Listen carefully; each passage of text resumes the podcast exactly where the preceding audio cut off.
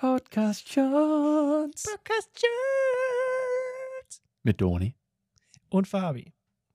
Ey, was geht? Ey, was geht? Leute, ihr habt ja äh, sicherlich mitbekommen, was letzte Woche passiert ist, ne? Der Doni hat was gedroppt und jetzt wollen alle Redakteurinnen und Redakteure nicht mehr mit uns kooperieren. Letzte Woche, es war gestern, Fabi. Ach, Stimmt, es war, wir waren ja gestern live, genau. Ja, yeah, das war gestern live. Das haben wir gestern in der Folge gar nicht gesagt. Wir haben gar nicht erwähnt, dass wir gestern in der Folge live Sag, gerade ja. zu hören waren. Also wenn ihr uns gehört habt, waren wir gerade live. Ja, auf jeden Fall. Wir haben, wir haben halt eine Lösung dafür gefunden. Wir haben jetzt Kooperation. Tools. Sorry. Wir haben Tools rausgesucht, ähm, mit denen man auf unterschiedliche Art und Weise über lange Distanzen über das Internet mit Leuten kooperieren kann und gemeinsam an Projekten arbeiten. Vielleicht ist das interessant für euch, wenn ihr mit Leuten gemeinsam Projekte schneiden wollt, Grafik bearbeiten, Sound bearbeiten oder ähnliches. Und äh, da haben wir drei Tools rausgesucht. Und zwar, Fabi, äh, gib uns doch mal das erste Tool. Ja, das erste Tool, äh, ich musste auch gerade nochmal nachschauen, ob es wirklich ein Kooperationstool ist. Aber ich habe es irgendwo im Titel gelesen. Also im Internet steht, es ist ein Kooperationstool. also lass uns mal zählen. Mhm. Ich weiß nicht, wie man es genau ausspricht. Capwing? Mhm. Capwing? Capwing? Capwing. Ich glaube Capwing oder Capwing. K-A-P Wing. So heißt das Ding. Ist im Prinzip sowas wie iMovie bloß im Browser. Mhm. Habe ich tatsächlich auch schon mal ähm, für einen kurzen Moment mal angetestet. Aber es ist halt, also das Ding ist halt, das ist, glaube ich, halt für solche Sachen wie, wie man zum Beispiel halt mit Canva macht, dass man mal schnell irgendwie ein Thumbnail für YouTube machen muss oder so. Mhm, und da gibt es ja. ja. dann die Vorlagen.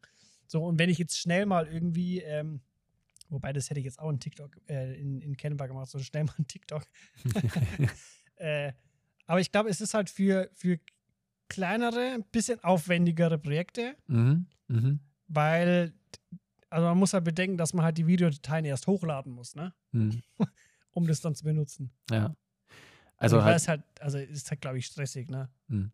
Aber im Endeffekt halt einfach Projekte, die jetzt keine mega fancy Bearbeitungsmöglichkeiten brauchen, aber wo halt mehrere Leute dran arbeiten, also die von genau. der, die schon länger sind, also für so ein für 30 Sekunden würde ich jetzt auch nicht unbedingt, aber ja. wenn es halt einfach, weiß nicht, eine große Doku, ich meine, man kann damit ja auch grundlegende Bausteine von irgendeinem Film oder was zusammenschustern. Die Feinjustierung passiert dann im ja. finalen oder Schnitt. Oder Trailer oder sowas, glaube ich. Mhm. So also Doku-Trailer, also, Spielfilm-Trailer. Ja. Weiß ich jetzt nicht, ob die das gerade mit dem Tu machen würden, aber so kann ich mir vorstellen, so kollabormäßig. Mhm. Schön Trailer zusammenbasteln. Ja, und es kann zusammen. ja sein, Oder?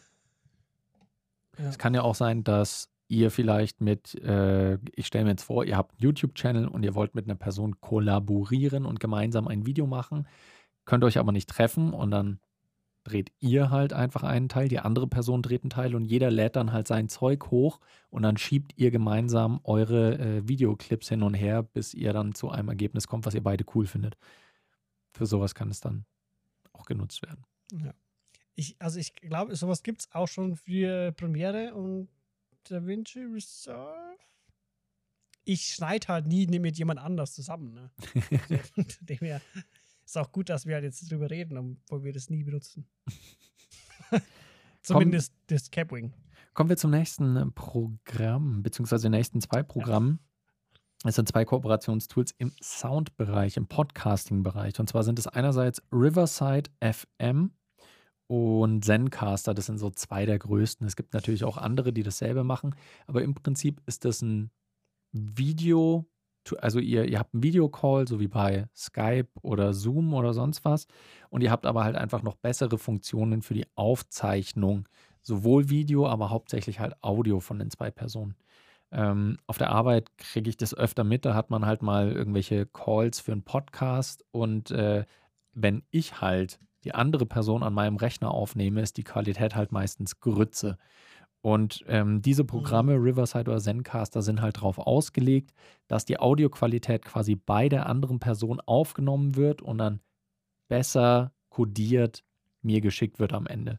Und ich habe dann halt zwei getrennte Audiospuren, meine, die von der anderen Person und äh, kann die dann ganz normal im Nachhinein bearbeiten. Ich habe keinen Stress mit mhm. Synchronisierung. Äh, die Qualität ist besser, als wenn ich jetzt in Zoom oder Skype jemanden aufnehmen würde mit so einer Screen Capture Software oder was. Und das erleichtert mir das Leben da einfach. Aber nicht so enorm. gut, wie wenn man jetzt selber aufnehmen würde, oder? Ähm, nicht ganz. Also natürlich gibt es bei denen auch so Abo-Modelle, die dann halt unterschiedlich eingepreist sind. Und wenn man die maximale Qualität will, muss man natürlich dann ordentlich was blechen was sich bei mhm. professionellen Podcasts dann schon lohnen kann. Aber ich sage jetzt mal halt für Hobby-Podcasts oder Freizeitprojekte so, würde ich jetzt nicht unbedingt jeden Monat, weiß nicht, 50 Dollar zahlen wollen. Okay, also Und da mache ich es da mache ich dann persönlich auch lieber so, dass ich, äh, dass ich halt einfach mich selbst aufnehme und die andere Person mhm. sich auch selbst aufnimmt. Aber wenn ihr halt einfach vielleicht auch viel mit anderen Leuten, die sich technisch nicht so auskennen oder was Podcasts aufnehmen wollt, könnt ihr sagen, hey, wir nehmen das Programm da gibt es auch kostenlose Versionen, die halt so die Basics schon abdecken. Dann könnt ihr damit eine bessere Audioqualität auf jeden Fall erzielen, mhm. äh, als wenn ihr mit Skype, Zoom und Ähnlichen arbeitet. Ja.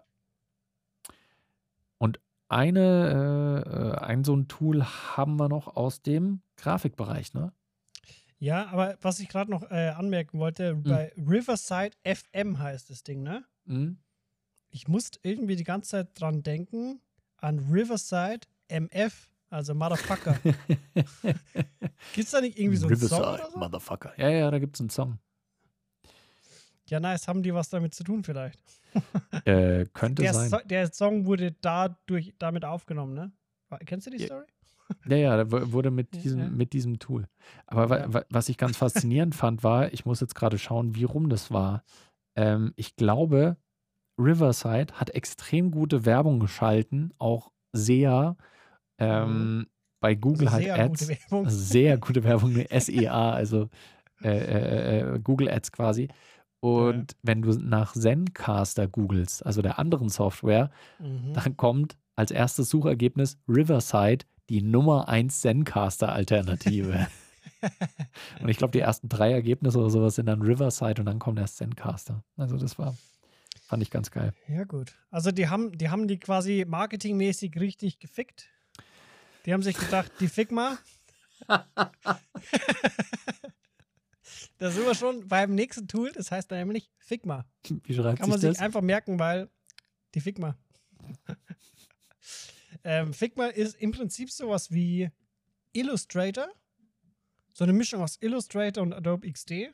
Mhm. Ähm, und wo du halt mit mehreren online zusammenarbeiten kannst. Du hast, du kannst halt mehrere so Sections ab, äh, aufbauen und du kannst komplett im Vektorbereich arbeiten, sprich mit, mit SVGs oder EPS, nee, EPS nicht, aber du kannst halt, du kannst da Vektordateien reinziehen. Ja. Und das Gute ist, gerade für so UI, UX-Sachen, äh, ähm, du kannst dir die einzelnen SVGs dann auch exportieren.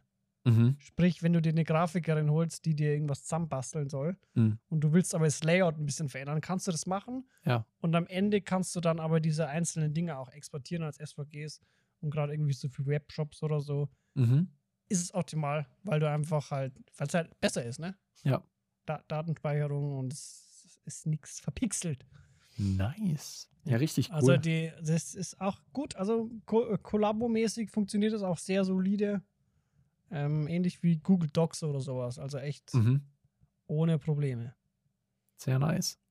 Und also die haben die, haben die Konkurrenz besiegt. Übertrumpft. Ja. Das wolltest du sagen. Und ja. wir, wir, sind jetzt schon, wir sind jetzt schon äh, am, am sechsten Tag der Podcast-Shorts angekommen. Morgen äh, dürft ihr uns nochmal genießen in der siebten Folge der Podcast-Shorts. Sieben Tage nacheinander. Wir freuen uns schon auf euch. Bis morgen. Ciao. Bis morgen.